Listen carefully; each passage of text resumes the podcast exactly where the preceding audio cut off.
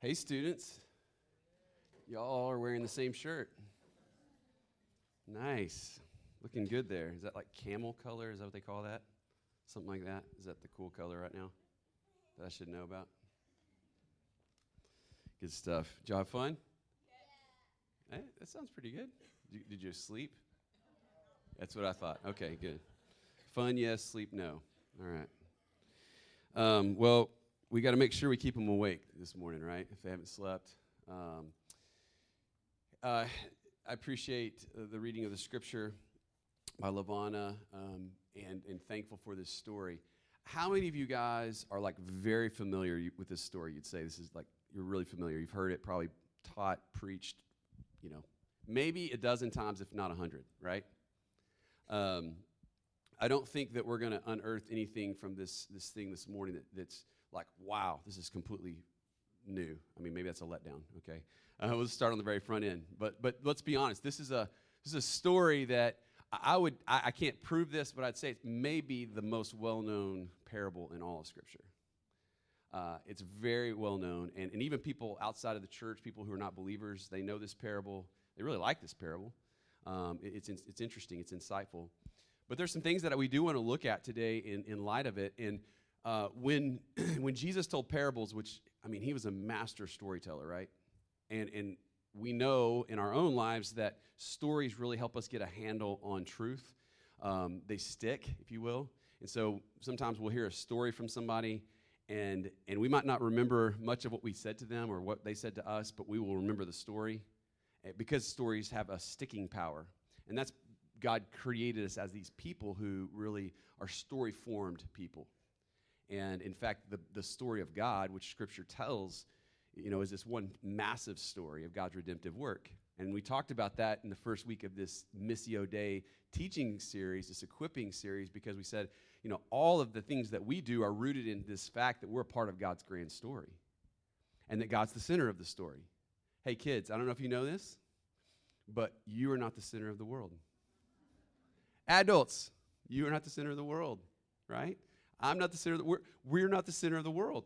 God is the center of the world, and everything has to orient itself around God. In fact, our Christian life is all about learning to reorient ourselves around who's really in charge, who's really on the throne, who's really running the show, right?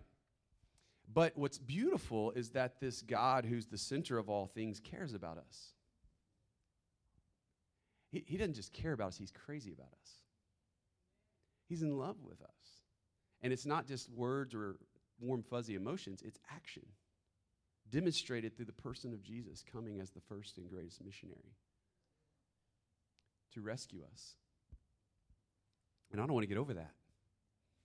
Stirs my heart still to stop and to consider that that is the God that we just sing about, who has no rival and has no equals, who forever will reign.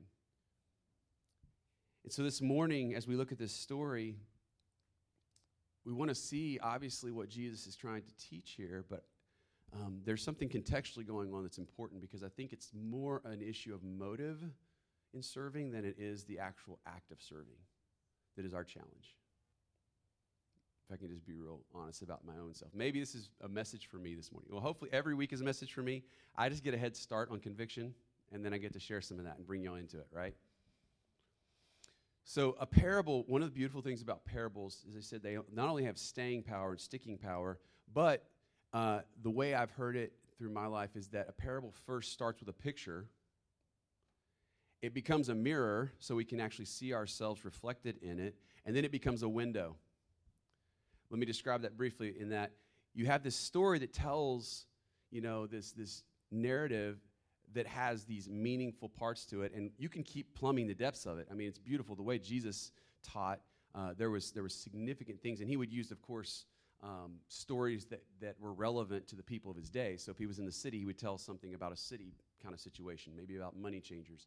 If he was in the country, he'd probably tell, tell more of a, an agricultural parable, right? And that's how he would help connect people with these truths.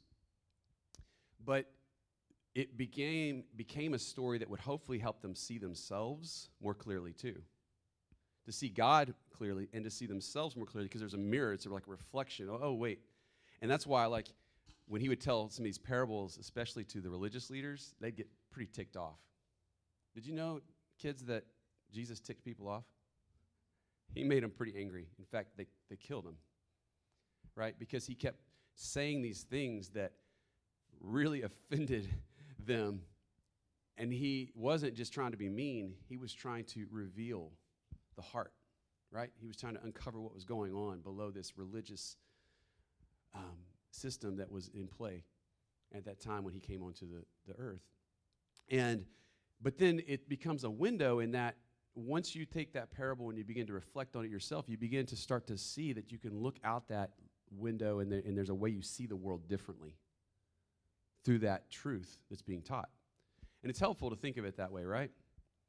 Um, because these weren't literal stories, but they could have referred to some literal stories. They could have referred to some things that happened. He could have actually been pulling it from situations and circumstances he saw around him. And in this particular one, we notice um, what we want to draw from is that it's specifically around this, uh, this, this Good Samaritan. That's why it's called the parable of the Good Samaritan. And, but that parable is, of course, within a context of a conversation he's having with the religious leader. It says an expert in the law, but what he really means by that is an expert in theology. Because he wasn't just talking about any law, he's talking about God's law. So he's really more like a seminary professor than he was a, a lawyer. Okay?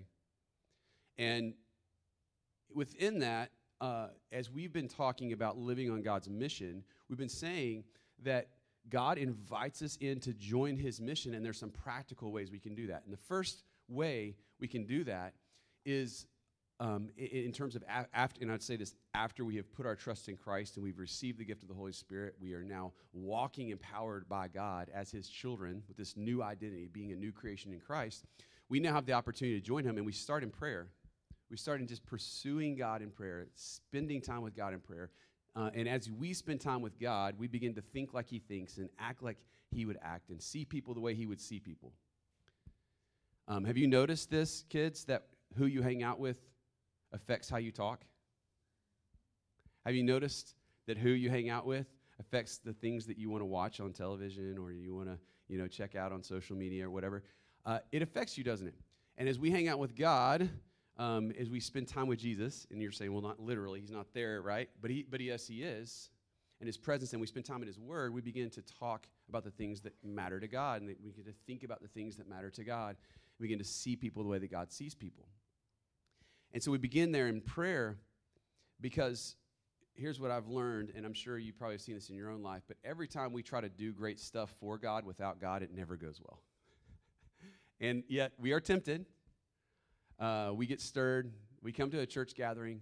We hear some teaching or some encouragement, some command, some instruction. We're like, man, we're going to try really hard this week and we're going to go do this. And we leave, and by the time we, before we even left the parking lot, we've already failed, right? Or we've struggled, or we've stumbled. Because we need God to do what He's called us to do. But as we begin to, to, to, speak, to seek the heart of God, He will again begin to change us, transform us, and even empower us by His Holy Spirit. And we talked about the book of Acts how it is such an amazing book of the early church and that really you could you could you could summarize it as saying it's it's sort of this highlight reel between prayer meetings of what God was doing as they would seek God in prayer and then they'd go and act in obedience. And guess what? We get the opportunity to be part of that today if we want to. If we would choose to, to, to pray and seek God's face and then act in obedience in response to what he's saying. We begin in prayer. We learn to listen. This one's a really hard. Anybody I, I think I asked this that week. Anybody good listeners? Anybody struggle with listening? And, and so listening to others, learning to, to, to like not just talk at people, but to, to, to draw them out, to learn to hear them. I, I wish I could share this one cool story that even this past week we heard from someone um, who's, who was learning in that. And it's really, really neat to watch how God's working in that as we're trying to learn, have a posture of, of listening. And, and then we said last week, if you were here, um, that as we're not just listening to others and getting to know them and know their stories and even see where they have gaps in, in, in, in their lives of, of faith or struggles, but we, we want to invite people to eat with us. We want to show hospitality. Uh, we want to be the most hospitable people uh, on planet Earth in our communities. in our neighborhoods. And Tim did a great job last week of just sharing a little bit about why we do that and, and how we do that, okay? And, uh, and so I hope that was an encouragement to you um, as we think about eating as a way of ministry, as a way of mission, which I like that because I like to eat. So if you can tie mission and eating together, that's a good thing, right? Um, but this week, we want to look at the practical act, which fits with the hospitality piece, which is just how do we serve the practical needs around us, or, or sh- you know, why should we serve the practical needs around us? I guess is a better way to think of it. And in this passage, um, you will notice that Jesus tells this story about this, this guy, um, and it doesn't start with him. It starts with a guy who has a need. In, in fact, a, a pretty severe need. I don't know how many of you on a daily basis pass someone or interact with someone or see someone, encounter someone who has the kind of need that this guy did, right? Uh, he was beaten and robbed and left for dead on the side of a road. Um, I don't know how many of you have a story where you came across someone in that kind of dire need, but this is pretty extreme, right? It wouldn't have actually been too uncommon in that day. This particular road described here was a place where robbers would stand and they would kind of wait um, and ambush people. So they would have gotten that. But he's this guy in need. And then all of you guys can probably tell the story from here, right? First comes a pastor. The preacher comes by and he sees it and he's like, No, I'm not messing with that. Walks on the other side of the road. He's a really good pastor, right? Really good preacher. Um, Got to focus on teaching, right? And then the next person comes by. He's the worship leader. That's what always the Levite, the worship leader, and he's gonna like stay on the other side of the road and keep going as well. And then it comes to the Good Samaritan, or the just the Samaritan, which I think we know this, but just so we don't jump over anything that's important in terms of uh, the significance of this, but you know, this Samaritan would have been you know, this is the, the half breeds in their minds. This would have been an outcast. This is someone you don't interact with, don't engage. You definitely look down on. They are not liked by the Jews at all. And this religious leader who he's telling the story to, when he hears that the Samaritan is the one who acts in kindness and mercy, I mean, that would have been just repulsive to him, right? Wait, what? You're trying to make the hero out to be the Samaritan? What?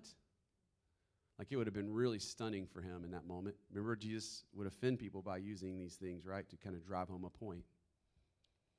And the Good Samaritan doesn't just see the man who's in his dire need, he moves toward him. He bandages him, he helps him, he gets him to a place where he can be helped. He pays for it out of his own pocket, right? He, he cares for this guy who is a total stranger to him in this terrible situation. And he, and he cares for him in such a way that it had to have made this legal, law abiding theologian um, really uncomfortable in how this was described. And there's just a few things that we can draw from this that are very practical. Like, right, every day you are going to come across people who have needs. Okay, you're going to come across people who have needs, and maybe it won't be as dire as this one was, but it, we can say that in our lives, there's there's going to be people who have needs of uh, they're fighting illness and, and they just need someone to care for them. Maybe they're they're they're fighting the needs of loneliness, and you can just be a person who's present in their life. Which one of the greatest things we can do as Christ followers sometimes is just to show up and shut up and be present what I'm saying in that? Like, I don't mean that to be harsh, but like sometimes we don't even need to talk. We just need to be with people and be present. Uh, there's going to be needs around us all the time. And, and we'll be confronted with the choice are we going to engage with that need or are we going to disengage with that need, right? So that, that's something that we could definitely say is here. The other thing that we could say is that um, the way Jesus describes this loving your neighbor as yourself, you know, is, is uncomfortable to say the least. And it's sacrificial. Uh, this guy, again, he has to cross over into uh, potentially a dangerous situation. Are there other are these guys waiting to ambush him too? You know, I mean, could that happen? Um, there's a lot of factors in this, right? So we could spend all of our time kind of talking about that and basically say, this week, here's what we want. Everybody in the room, I want you to go look for the needs you see around you. I want you to get uncomfortable and go serve those needs. And we want to be the Good Samaritan this week. All right, ready? Break. Let's go. You want to do that? Uh, I'm not saying it's wrong to call us to that. I'm saying if you're like me, it's not going to last very long uh, in terms of the fuel to actually serve in that way. So let's, let's zoom out for just a second. Because in this story, as I said, it's within a context. And the context is this legal guy, this religious guy, who is asking Jesus a question How do I inherit eternal life? So, how do we go from I, how do I inherit eternal life to the Good Samaritan parable? Well, you can see the progression here, right? He says, How do I inherit eternal life? Which, by the way, he assumes you can just, you know, inherit that. But there's something in his, he's trying to trap Jesus, and he's trying to get Jesus to say something, well, just follow me. Just follow me and it'll all be good. And that would be blasphemous, right? Because it would be like denying the, the law, which these people held to so strongly. But Jesus, which is beautiful, and we talked about this in the listening week, he doesn't just answer the guy's question. What does he do? He asks a question. He asks a question. He says, Well, you're the expert. Like, what do you think? What do you think about this? And notice what happens in the, in the passage. What um, this guy now answers it, and he does so with probably a lot of, of zeal and confidence uh, because he's like, I got this. Love the Lord your God with all your heart, with all your soul, with all your strength, and with all your mind, and love your neighbor as yourself. And then Jesus says, You're correct. You're correct. Do this, and you will live. You will inherit, you will have eternal life, right? But wanting to justify himself, and this is the really the key of this entire passage. This little verse right here, this little this little phrase, but wanting to justify himself. This is the linchpin. And I didn't see this when I was younger because I watched the VeggieTales version of this, right? And it just you just you just help the people in need and you just be a good person. That's what Christians should do. We just be, we just be good people. Just do good stuff, serve people. But notice what was in the heart of this man that's un- uncovered here. Do you know what the word justify means? To, to be made right. And what this guy wanted was to be made right because he now, the tables had been flipped. No longer was he trapping Jesus, but Jesus had made him walk into a trap. And Jesus begins to tell a story about the scenario of what it means to actually love your neighbor as yourself. To love a neighbor. And he asked, because this guy asks a question, he says, Who's my neighbor? Like, all right, smarty pants, right? Like, who's my neighbor? Let's make this harder. And Jesus paints this picture that we all know. Now, the reason I'm even bringing that up to you this morning is because when I read this passage this week, I was reflecting on it. I realized that most of the serving that I've done in my life has been to try to, to justify myself before God.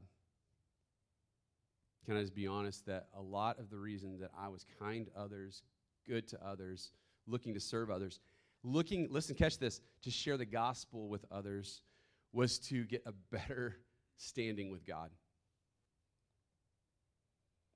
And I had to confess that that's not the right motivation. In fact, it's a very wrong motivation. And maybe that doesn't resonate with you this morning, but in my own heart, as we look at this passage, um, I think the key to unlocking the kind of heart that the Good Samaritan showed and demonstrated in this parable is to first understand that we are the robber on the side of the road who God rescued by his great mercy for us who crossed over the barrier, who sacrificially gave and invested so that we could find healing and that we could be restored. Are, are, you still with me? Because I think the challenge for us this morning is not so much that we don't see the needs around us.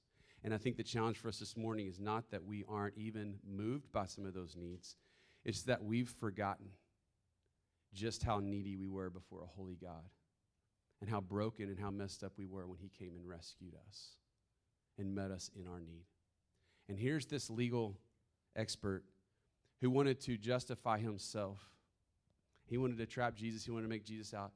And Jesus is saying, You can't do what the law requires, which is to love God fully and to love people as yourself.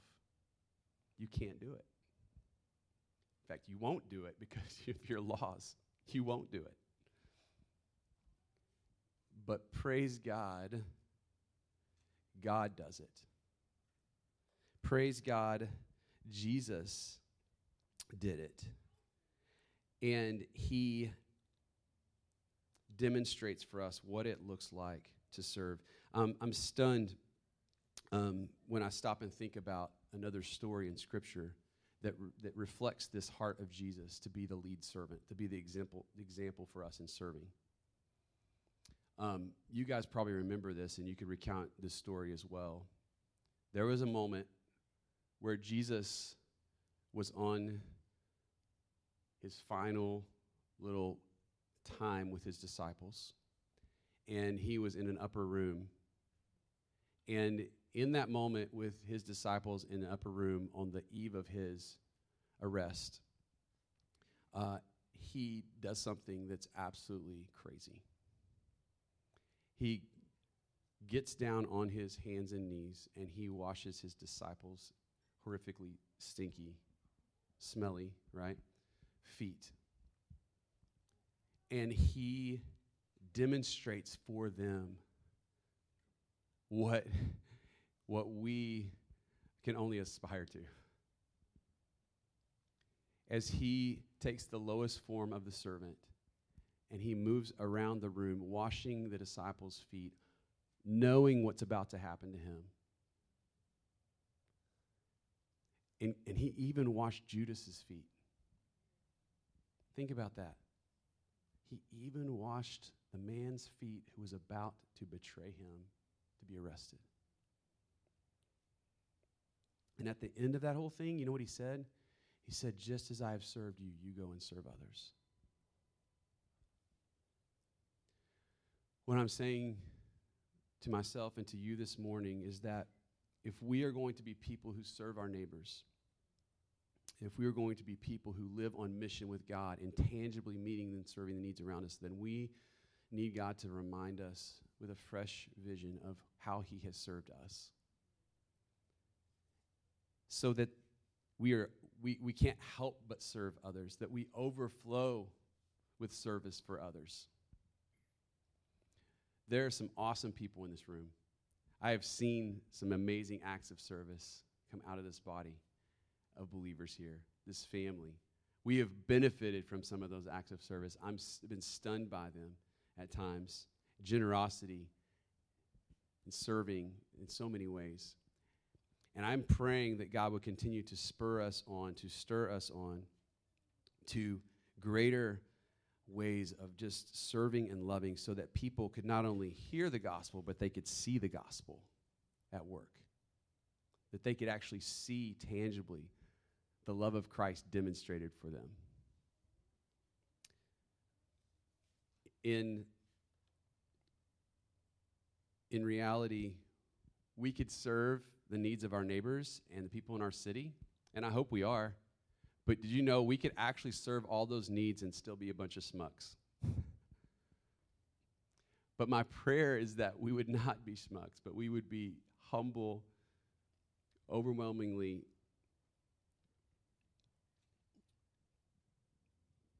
just lovers of Jesus and lovers of people. Um, as we consider what Christ has done for us.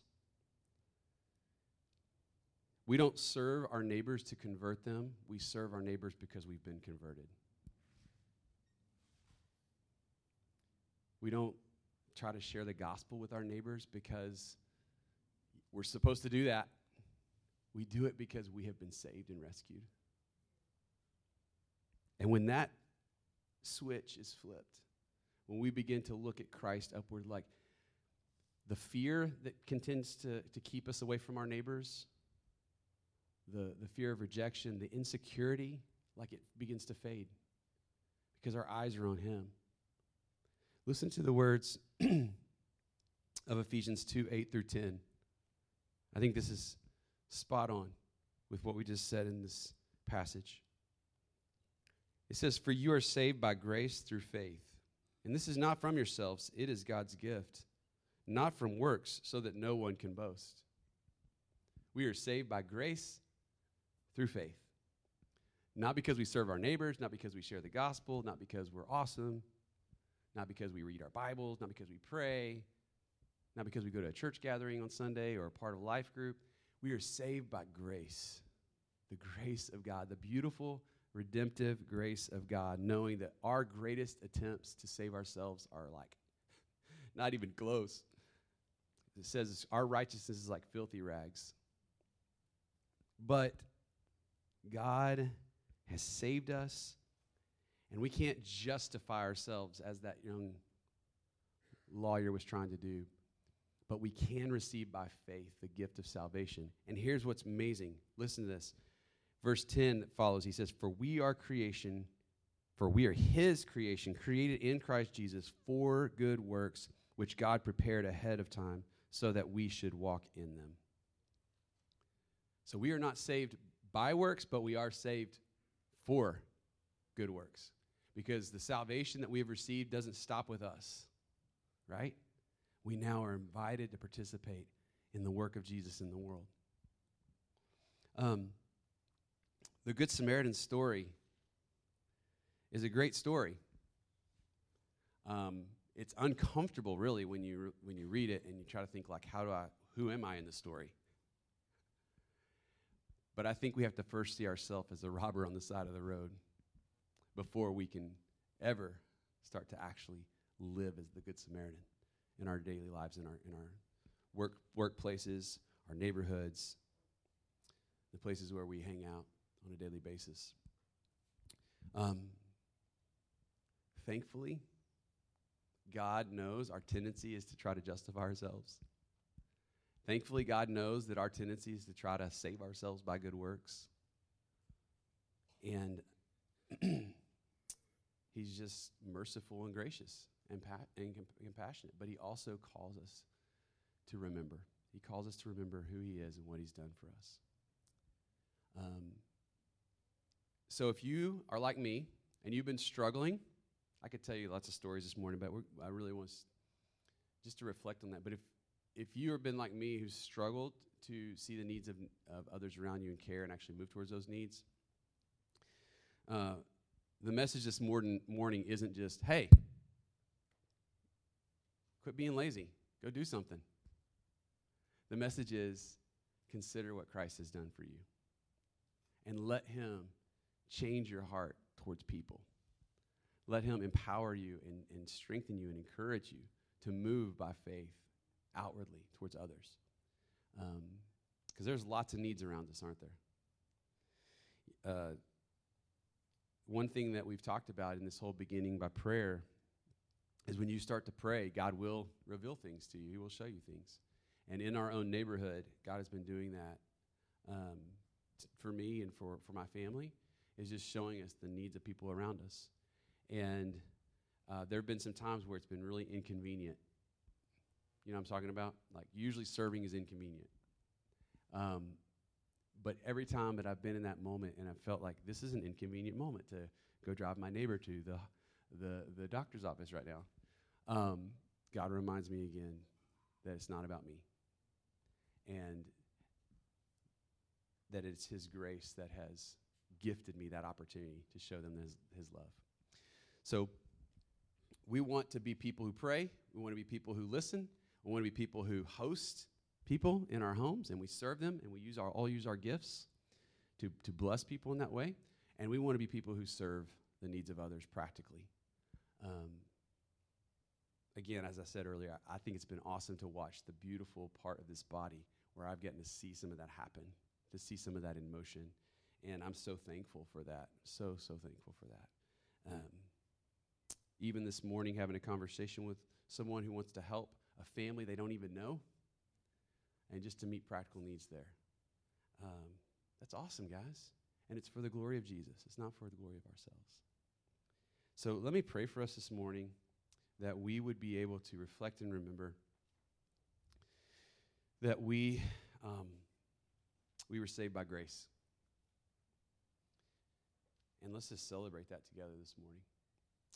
Father, I thank you so much for the gift of salvation. Um, Father, I thank you that we couldn't earn it. We don't deserve it. Uh, thank you, Jesus, for um, seeing us on the side of the road, beaten, broken. Really, the, the crazy part about it is we were dead. And yet you came and gave us life. And it required so much of you being uncomfortable and even paying all the price of our restoration. I just thank you for that, Jesus. Um, Father, I pray that our heart posture as this church family would be to serve the needs of others as we first come to you and just listen to you and learn from you and follow your Spirit's promptings and leadings. Um, we pray for our neighbors and our coworkers and our friends and our family members who don't know you, Jesus. And I pray that they would see and experience, like the scripture says, that we would let our light shine before men, that they would see our good works and glorify you, Jesus. We pray for that. We ask for that. We pray that we would take the posture of being willing to become the servant of all, take up a towel even and put it around our waist and wash feet, maybe not literally, but figuratively. We would take that kind of posture in a world of self promotion, God, that we would just say, We want to serve in whatever ways you call us to. We ask for help to do that because it's hard. So, in this space this morning, encourage every person. Remind them how loved they are. Remind me how loved I am, God, and then help us to be people of love. I pray this in your name, Jesus. Amen. Um, we're going to sing and, and reflect um, in this, but you know, I, I hope and pray that for all of us, we, yeah, we can just take some time to listen to what the Spirit's saying, what God is saying, and and then respond in obedience, uh, and and whatever that that looks like for you. It might not be the same as someone else, but God is always speaking, and He's always calling us to obey. Um, and, and that's the the beauty of walking with Him in a dynamic relationship, right? And so I don't know where your heart is this morning. Maybe you need to confess, like, God, I haven't even thought about the needs of my neighbors lately. Um, maybe you've had moments and you had the opportunity and you just turned the other way. Um, again, this isn't a guilt trip. This is just, hey, like our hearts postured in the right way. And if, if, if they're not, like, let's say Jesus just rescue us again, like overwhelm us again with our with where we are in our hearts before you. And um, but you respond, and, and if, if if by chance you came this morning and you're actually not a Christ follower, you, you've never surrendered your life to Christ. Like if you've never, you know, come to Jesus and said, Jesus, I need you uh, to save me. Uh, this is a, a, space to do that too, um, and we invite you to do that. Okay, but let's just respond as God leads us.